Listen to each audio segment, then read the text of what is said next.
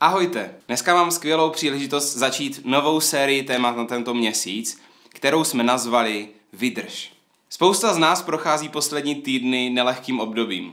Někteří z nás se bojí o práci, jiní třeba o svoji živnost nebo podnikání. Někteří z nás jste delší dobu doma s dětmi bez odpočinku, někteří máme tendence se uzavírat před lidmi a před světem a jiní z nás zase bojují se svojí psychikou. Každý to máme jiné. Chci se vás ale teďka zeptat a vás osobně opravdu na otázku, jak se teď daří vám. A odpovězte si sami. Jak byste nazvali posledních pár týdnů? Koukáte na mě přes YouTube, takže asi chápete, že odpověď neslouží mě, ale slouží vám samotným. Odpovězte si, jak se mám. Ne, co zrovna dělám, jak jsem trávil čas, ale jak se cítím. Abych vám pomohl trochu si utřídit myšlenky, tak vám povím, jak se mám já. Rád bych vám řekl, že se mám všechny dny stejně dobře, ale není to tak. Některé dny jsou moc fajn, ale jiné, jiné dny musím hodně bojovat s perspektivou do budoucna a hodně si připomínat základ toho, kým jsem a smysl toho, co dělám. Ale myslím si, že je v pohodě někdy nebýt v pohodě. Jak se máte vy? Odpovězte si na to. Tento měsíc budeme mluvit o výzvách a o tom, jak se k ním postavit. A já doufám, že jste si odpověděli, protože se vás chci zeptat na další otázku. Co děláte v čase krize? Jak reagujete, když se vám nedaří? Dneska totiž budeme mluvit o několika typech našich reakcí na problémy a já vás prosím, abyste k sobě byli upřímní a pojmenovali si co, to, co se nejvíc týká vás. A nebo abyste se zeptali nejbližších lidí okolo vás a nechali si od nich možná nastavit zrcadlo. Víte, všichni z nás, z lidí, jsme v celku nekomplikovaní, co se týče reakce na problémy. V zásadě, pokud se nenaučíme problému čelit, tak nám zbývají dvě základní reakce na problém, které někdy dokonce i kombinujeme jednu s druhou, a to je agrese anebo útěk. A právě název dnešního kázání mluví o jedné z těchto těch reakcí, možná o té častější, protože dnešní kázání se jmenuje Když je jednodušší utéct. Ale začnu tou druhou reakcí, a to je agrese. Agrese znamená, že si najdu náhradního vyníka. Někdy, když nedokážeme vyřešit problém, tak podvědomě svalujeme potíže na druhé lidi. Jsme nervózní, vyrábíme konflikty a hádky, vyhrocujeme situace, které bychom nemuseli, protože neumíme řešit vlastní problém, ale nevím, anebo nevíme jak a proto v něm nic neděláme. Prostě někdy se to v nás vaří a potom vybubláme. To je agrese. A druhou formou špatné reakce na problém je útěk. A útěk je často náš nejpřirozenější reflex, když řešíme výzvu. A může mít strašně moc forem. Někdy člověk problém popírá, dělá, že neexistuje. Nebo říká, že neexistuje. Někdy se člověk schovává, uzavírá a sám do sebe nechce o té věci s nikým mluvit, ani s ničím, co se toho týká. Útěk taky může být jakákoliv forma e, závislosti. Něčeho, co nám prostě poskytuje, poskytuje nějaký, jako, nějaký, nějaký prostě ukryt. Může to být alkohol, a jaký, jakákoliv forma drog, počítačové hry, hazard, pornografie, jakákoliv závislost, ke které člověk utíká, je útěk před problémem. Ale můžou to být i obyčejnější věci a dokonce i dobré věci, pokud jsou v nezdravý míře. Protože si můžeme vybrat i dobrý místa, kam utíkat. A někdy lidi utíkají do práce, někdy utíkají do, na zahradu, do dílny, do hospody. A společný jmenovatel agrese i útěku je, že se prostě mi nechce řešit problém. Útěk vypadá nevinněji než agrese, ale může být dlouhodobě stejně ničivý, protože pokud si problém nechceme přiznat ani ho řešit, tak většinou roste. V Biblii je spousta příběhů o tom, jak lidé utíkali před problémy. Bible ne, nemlčí, a nemlčí o problémech a nemlčí ani o lidských reakcích na problém. V známý příběh proroka Jonáše například, který utekl na druhou stranu, než mu pán Bůh řekl. Ten příběh je známý, ale a to je příběh o útěku, ale taky je tam spousta příkladů o tom, kdy lidé byli agresivní, protože se neuměli poprat se svými výzvami. Třeba já teďka zrovna čtu o prvním izraelském králi Saulovi, který chtěl zabít Davida, který té době ještě nebyl král, byl to budoucí král. Saul se bál toho, že nadělal příliš moc chyb, že jako král bude muset brzy skončit a že ho David nahradí. Cítil se ohrožený. A přitom mohli být skvělým týmem ti dva. Tyhle ty nezdravé reakce jsou prostě nám lidem přirozené, pokud nechceme čelit problému, ale obě dvě můžou být velmi ničivé. A já vás teďka prosím, zkuste si odpovědět na velmi osobní a upřímnou otázku. K čemu inklinujete víc? Je to agrese nebo útěk? Pokud nevíte a někoho vedle sebe máte, kdo vás aspoň trošku zná, zkuste se na něho kouknout a možná na vás mrkne a budete vědět. Já jsem povahou cholerik, ale s agresí jsem se z větší části dokázal poprat a taky proto pro mě dneska Rozhodně větší výzvou neutíkat, když se mi nechce se s problémem popasovat. Myslím, že je opravdu důležité, aby jsme si sami dokázali odpovědět na to, jaký je náš sklon reagovat na problémy, protože potom budeme více vědět, na co si dát pozor a hlavně sami sebe v té situaci potom poznáme. Pojďme se ale teďka podívat na pozitivnější část, na to, co při problémech, krizích a výzvách můžeme dělat. A jsem si vědomý toho, že každá výzva je unikátní a někdy jsou v tom zatažení druzí lidé a někdy s tou, jindy s tou věcí nemůžeme hnout a jenom těžko ji můžeme ovlivnit. A nebo reálně třeba ani nečelíme ničemu hrozivému, ale jenom zažíváme strach anebo úzkost toho, co ještě není, ale mohlo by být. Chci vám říct, že problémy se nevyhýbají nikomu, věřícím ani nevěřícím, dobrým i zlým lidem. Křesťanská víra není primárně o tom, že máme méně problémů, ale je, je o změně perspektivy v momentě, kdy ty problémy přijdou. Je o změně perspektivy, že víme, že s náma je Bůh, že s náma je někdo, kdo vidí za problém. Mám dneska pro vás několik typů, které vám můžou pomoct v období výzev. Typ číslo jedna je nepřežívej. Vydržet totiž neznamená usnout. Tahle série se jmenuje Vydrž. Vydržet neznamená utéct. Vydržet neznamená se vzdát nebo se jenom snažit přežít. Nevzdávej to. Neříkej si, že musíš jenom nějak přežít. Pokud si spadl, udělal si chybu, nevzdávej to, ale rozhodni se ji neopakovat. Pokud si našel místo útěku a definoval si ho a poznal si, že to je tvoje místo útěku, nevracej se tam po každé. Pokud bude náš cíl jenom přežít, tak je možné, že v uvozovkách nepřežijeme. Naším cílem by vždycky mělo být se problému postavit, začít ho řešit. A pokud už jsme udělali to, co šlo, tak smysluplně využít čas, který máme. V Bibli v dopisu do Efezu v 5. kapitole 15. až 17. verš se píše Dávejte si dobrý pozor na to, jak žijete, nebuďte lehkomyslní, ale moudří. Doba je vážná a proto nejednejte bezmyšlenkovitě, ale ve všem se snažte rozpoznat a vyplnit Boží vůli.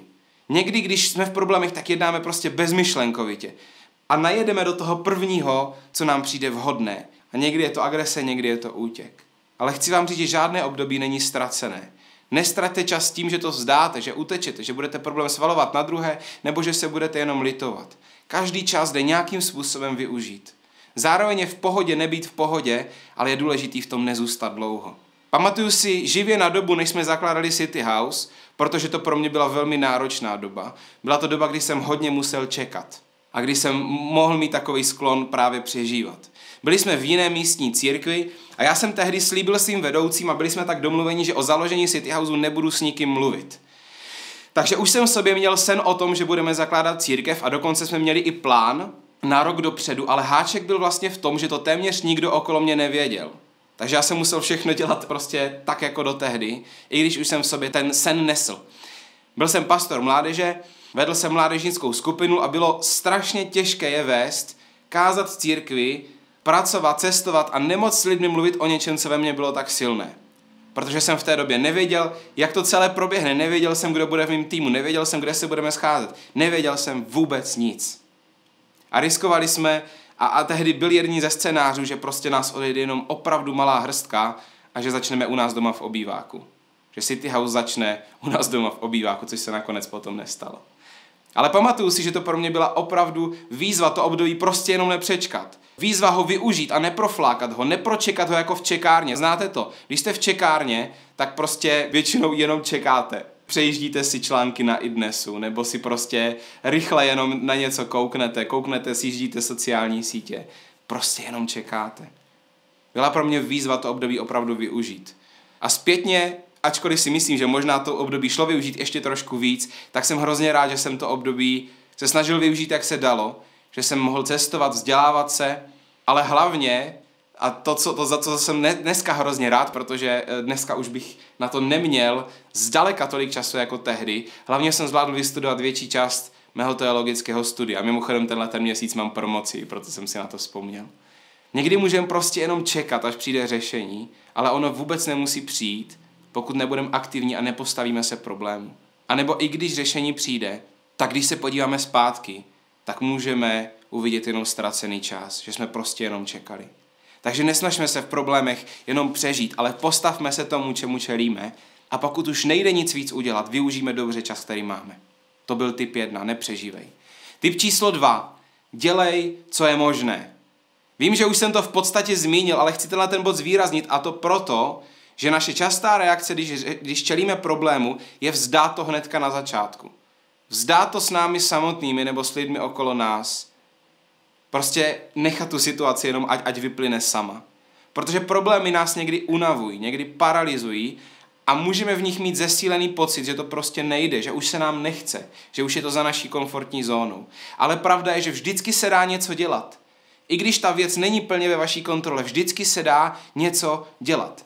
A poštol Pavel nás v Bibli nabádá k tomu, abychom za žádných okolností nepřestali konat dobro, protože to vždycky má smysl. Vždycky, vždycky jakoby zasíváme pro budoucnost. Vždycky děláme něco, co bude důležité v budoucnu a co není zatím teďka vidět. Ten efekt toho není vidět, ale bude to vidět v budoucnu. V Galackým dopisu do Galácie 6. kapitola 9. verš se píše Nepřestávejte tedy konat dobro, protože v patřičný čas budeme sklízet bez ustání. Nepřestávejme konat dobro, protože v patřičný čas budeme sklízet bez ustání. Pravda je taková, že když je nám těžko, tak potom má naše oběť největší cenu. Když se nám nechce a přesto jsme aktivní, tak zasíváme pro naši budoucnost. A tam se počítá naše víra, protože není vidět, není vidět, co z toho bude v tu dobu, ale zjistíme to potom v budoucnu.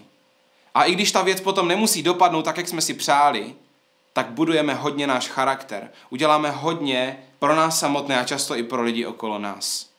Protože člověk, když buduje budoucnost, tak zároveň buduje svoji víru, buduje svůj charakter, buduje svého vnitřního člověka a buduje svůj vztah s Bohem, protože vztah s Bohem je založený na víře. Potřebujeme víru v těžkých momentech. Někdy se stydíme za náš problém a nechceme ho řešit, protože nám třeba připadá, že bychom měli být dál, Někteří z vás jste mi během karantény říkali nebo psali, že se o sobě dozvídáte věci, které jste si mysleli, že už neřešíte. Že se na vás vyvalily problémy, o kterých jste předtím netušili, že je máte. Ale takhle to je, že nové situace v nás odkrývají nové věci. A možná je řešením pro vás uh, někomu se otevřít nebo vyhledat odbornou pomoc. A chci vám říct, že říct si o pomoc není hamba, je to, je to síla. Sám se snažím říkat si o pomoc. Poslední týdny velmi intenzivně Mám člověka, kterému několikrát za týden posílám zprávu, když mám pocit, že jsem něco nezvládl. Chci se v tom trénovat, abych byl otevřený a nepřecházel své vlastní problémy. Pomáhá mi to přemýšlet nad tím, kam se posunout. Říct si o pomoc není slabost. Takže mluvil jsem o tom, že nesmíme usnout a pouze přežívat a že je důležité v čase krize dělat pro řešení to, co je možné. A na základě těchto těch prvních dvou bodů chci vystavět třetí bod. A ten typ tři zní, svěř problém tomu, který vidí za krizi. Protože Pán Bůh je někdo, kdo vždycky vidí za hranici problému. Jsem si jistý tím, že kdybychom viděli, jak věci, které v životě řešíme, dopadnou, tak bychom měli o tolik větší klid. Ale nevidíme. Nevíme, co bude za pět sekund, ale máme vedle nás, můžeme mít někoho, kdo to ví. Pro Pána Boha naše problémy nejsou nějaká hora, se kterou nejde pohnout. Je to přesně naopak ale zároveň to není černobílé. Říkal jsem, že tenhle ten třetí bod chci vystavit na těch prvních dvou, protože v problémech potřebujeme obojí. Potřebujeme zůstat zodpovědní a řešit problém, jak se dá, ale zároveň, pokud už nemůžeme víc udělat, anebo pokud ta věc prostě nejde vůbec kontrolovat, tak jako Ježíšovi následovníci máme tu neuvěřitelnou výsadu svěřit jakýkoliv problém Bohu, který se o nás zajímá a pro kterého je náš problém zároveň jeho problémem. Ale je tady jeden podstatný háček. Musíme mu být ochotní předat kontrolu tam, kde už sami kontrolovat nic nemůžeme. A často ta kontrola je potřeba předat v situaci a v oblasti, které rozumíme, ve které jsme dobří, kde nejsme zvyklí žádat o pomoc. Ale zároveň celá hloubka našeho vztahu s Bohem je závislá na tom, jak moc jsme mu ochotní předat kontrolu ve věcech, na kterých nám záleží. A z pravidla ve vztahu k Bohu v období problému můžeme dělat takové dvě chyby. Ta první je, že spoleháme jenom sami na sebe. Víme, že Bůh je, tušíme, že nám může pomoct nebo dát pokoj a klid do situace, kterou nedokážeme kontrolovat, ale přesto si necháme kontrolu v našich rukách, protože prostě sobě věříme nejvíc. Chceme ji jakoby pustit, ale pak to neuděláme. A někdy se modlíme, bože pomoz, ale dál si děláme věci po svém. A je to jako jet v autě, řítit se do smyku, vědět, že to neubrzdíte, že to, že to, že to prostě nezvládnete, ale držíte volant, voláte u toho o pomoc Boha, který sedí na sedle spolujezdce, je připravený to převzít, ale ten volant prostě nepůjčit z ruky. Pán Bůh nám ho nebude nikomu rvát z ruky. Pokud chceš Pána Boha ve svých problémech, musíš pustit volant. Nespolíhat jenom na sebe a může, to, může se jednat o věc, která je praktická, může se jednat o věc, které rozumíš. Takže pozvi Pána Boha do svého problému a uč se mu předávat kontrolu. Ono to nejde, nejde z nuly na sto, ale člověk se to učí krok po kroku předávat Pánu Bohu kontrolu. To je první věc, kterou můžeme udělat, že spolíháme jenom sami na sebe v problémech. A druhá chyba, kterou můžeme udělat, je, že se sice modlíme k Bohu a jakoby ho naš, do našeho problému pozveme, ale diktujeme mu, co má pro nás udělat. Stanovíme si jasný scénář toho, co by se mělo stát, tomu pak věříme a na to Pána Boha omezíme.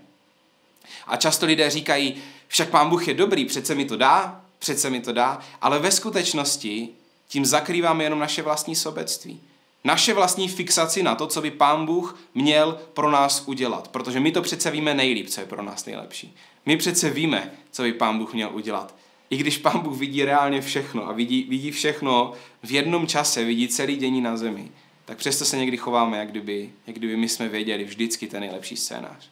Zažil jsem za několik pár let několik lidí, kteří byli tak fixovaní na to, jak má Pán Bůh vyřešit jejich problém, až úplně přehlédli to, co reálně ten problém způsobovalo.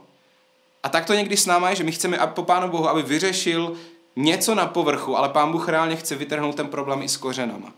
Zažil jsem lidi, kteří třeba řešili to, že mají zdravotní problémy, ale skutečným jejich problémem byl strach a nedůvěra, které způsobovaly takový stres, že to rozhodně neprospělo jejich zdraví.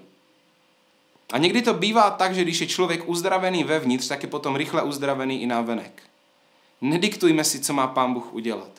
Protože nikdy nebudeme schopni ani sami sebe vidět tak reálně jako On. Znova, čím hlouběji chceme jít s Pánem Bohem, tím více musíme předat kontrolu. Nejenom v té situaci reálně, ale taky v tom, jak ta situace skončí. A to fakt vyžaduje víru. Pán Bůh je dobrý, ale pokud mu chceme předat problém, musíme mu předat i kontrolu, protože on vidí za roh a my ne. Pán Bůh se v našem životě, ve tvém životě nejvíc zázračně projeví tehdy, když pro něho vytvoříš prostor a necháš mu volant. Nechat mu řízení je rozhodnutí, do kterého většinou vcházíme po kružcích, ale pokud v tom procesu vydržíme, tak naše důvěra k Bohu bude růst, protože Pán Bůh nesklamává. A na konci dnešního kázání chci mluvit o dvou pomocnících, který vždycky problémech můžeme využít. O dvou způsobech komunikace s Bohem, a to je modlitba a chvála. Modlitba a chvála. Modlitba i chvála jsou o propojení a komunikaci s Bohem a čím hlouběji v nich chcete jít, tak tím víc záleží, jak moc jsme ochotní odložit naši racionalitu, naše představy, naše scénáře a jak moc jsme ochotní dát prostor Bohu, aby věc převzal On. Protože pokud existuje Pán Bůh a je o tolik větší než my, pak zákonitě musí mít naprosto jiný pohled na naše problémy. A vlastně celá oblast modlitby a chvály je založená na tom, jak moc jsme ochotní se vědomně, krok po kroku, učit povýšit boží realitu nad naši realitu. O tom je vlastně modlitba a chvála, o tom, jak se učíme vidět realitu a optiku toho, kterou se, optiku toho, jak se díváme vlastně na svět. Někdy lidi degradujou, eh, degradujou třeba chvály a čas, kdy, kdy zpíváme Bohu písně chvály, tak degradovat na nějaký eh, zážitek s Bohem. Ale reálně ta největší hloubka, co můžeme mít, je, když najednou v těch chvalách, najednou v modlitbě prostě vidíte věci míň svým omezeným lidským pohledem a víc je vidíte tím božím ohledem, který vůbec omezený není. V dopisu do Filip, 4. kapitole, 6. až 7. verse píše Ničím se příliš netrapte, všechno svěřte v modlitbě Bohu. Své prozby i díky za jejich vyslyšení. A uvidíte, že Bůh vás naplní klidem, jaký si nedovedete ani představit. Stačí jen důvěřovat Ježíši Kristu. Hned v těchto těch prvních slovech těchto dvou veršů máte střed dvou realit. Ničím se netrapte. Naše realita je, je často trápení a boží realita je klid. My nebudeme vědět, jak ta věc dopadne, ale v momentě, kdy získáme boží perspektivu na náš problém, tak má šanci přijít pokoj. V drtivé většině případů, kdy se modlím za řešení nějakého problému, tak nevím, jak to skončí, ale často dostanu pokoj, protože prostě vím, že já to nevyřeším, ale důvěřuji Bohu, že je dobrý otec a že se o mě postará, ať to dopadne jakkoliv. Nemusíme vědět řešení, nemusíme Bohu diktovat řešení, stačí vědět, že je někdo, kdo ho má. A i v tom je předání kontroly, které ale vede k pokoji. Modlitba i chvála nejsou, jak jsem říkal v první řadě, o nějakých skvělých křesťanských zážitcích s Bohem, ale ta hloubka přichází v momentě, kdy jsme schopni předat kontrolu Bohu. Ve chvíli, kdy povýšíme boží realitu nad tu naší. Je to výzva pro naši českou sekulární mysl, Přesto věřím tomu, že pokud toto zvládneme, pokud se toto budeme kruček po kručku učit, tak v tom bude velká síla pro naši společnost, pro lidi okolo nás i pro nás samotné. Proto mimochodem v City Houseu při chválách někteří z nás zvedají ruce. To není nějaký křesťanský zvyk, ale to je naznamení, že se vzdáváme našich představ, že se vzdáváme našich scénářů, naší racionality a že se rozhodujeme v tu chvíli povýšit boží realitu na tu naši, bez ohledu, jak daná věc dopadne. V tom je obrovská síla, protože my jako lidi fakt často spolíháme jenom sami na sebe. Je obrovská síla v tom dokázat to celý odložit a vydat se na tenkej let s Pánem Bohem. Je to velký risk, za kterým ale následuje, následuje pokoj a velmi často následuje vítězství. A já znám ten pocit důvěrně, když chválíte Boha a prostě odložíte veškerou svoji racionalitu, odložíte svoje scénáře, odložíte svoje myšlenky. Já mám rád, já mám analytickou mysl, rád analyzuju myšlenky, odložím svoje analýzy a ten tlak z vás spadne. A přijde pokoj a radost, protože víte, že tu tíhu za vás převzal Bůh. Víte, že to prostě neutáhnete sami. A ani nechcete to táhnout sami. Pokud teď řešíte nějaký problém, vím, že možná to nejjednodušší je utéct. Ale rozhodněte se nepřežívat. Rozhodněte se neuzavírat. Dělejte, co je možné a pozvěte do svého problému Boha. Svěřte mu ho a kruček po kručku se mu učte předávat kontrolu. V tom je ta největší hloubka vztahu s Bohem. Tam najdeme tu největší hloubku a intimitu ve vztahu s Bohem. A modlitba a chvála jsou skvělými pomocníky na této cestě důvěry. Budu se teďka modlit a vydám Pánu Bohu těžkosti těch z vás, kteří o to teďka stojíte. A je úplně jedno, že já jsem tady a vy jste tam, protože Pán Bůh bude odpovídat na modlitbu. Pojďte se teďka prosím, ti z vás, kdo chcete modlit se mnou, můžete jenom doma sklonit hlavu a modlit se v duchu, ale pojďme se teďka rozhodnout, vyzdvihnout boží pohled, který je jiný než ten náš. Pojďme se ho teďka rozhodnout, vyzdvihnout na ten náš pohled. Pane Bože, moc si děkuji za to, že máš vždycky perspektivu v čase, kdy my zažíváme problémy, že tvůj pohled je jiný než náš pohled. I když my nemůžeme nikdy doplna pochopit tvůj pohled, protože jsi někde jinde než my, tak můžeme přijmout pokoj, můžeme přijmout klid, můžeme přijmout prostě to, že, že to břemeno, který táhneme, ta tíha, kterou táhneme, najednou cítíme, že, že odchází. A já tě, Ježíši, prosím, abychom, aby teďka každý člověk, který o to, o to stojí, aby si, ho, aby si ho fakt odlehčil, aby ti teďka dokázal pomalinku pouštět volant v té věci. Aby jsme, pane, dokázali odkládat naše scénáře, naše vědomosti, naše poznání, to, jak si myslíme, že by věci měly fungovat, nebo jak jsme poznali, že fungují, a byli schopni se vydat na cestu víry a důvěry, na tenký let z našeho pohledu, kde prostě budeme mít jenom tebe a víru v tebe. Prosím tě, aby si nás to učil a prosím tě, aby si z nás mohl budovat lidi, kteří v problémech se nezmenšují, ale v problémech rostou, pane protože se budeme chovat zodpovědně, ale zároveň budeme vědět, že stojíš vedle nás a nebudeme se bát ti předat kontrolu v momentě, kdy už sami kontrolovat nemůžeme. Vydávám ti, pane, teďka každého člověka, co zažívá, zažívá těžkosti a prosím tě, pane, aby jim teď dal pocítit tvoji perspektivu, tvůj pohled, Ježíši. Aby tvůj pohled mohl přinést pokoj. Amen. Tak vás chci vyzvat, abyste z modlitby a chvály udělali vaše blízké společníky na vaší cestě za Bohem. O to víc, pokud právě čelíte výzvám. Modlitba ani chvála nejsou povinnost. Modlitba není čas před spaním, že to prostě musíme odrmolit, aby jsme mohli jít spát. Modlitba je o hlubokém propojení s Bohem, modlitba je o předání kontroly Bohu, chvála je o předání kontroly Bohu. Díky moc, zase se na vás budeme těšit, příští týden pokračujeme. Ahoj. Ty jsi ten důvod, proč moje srdce chválu zdává, ty si ten základ.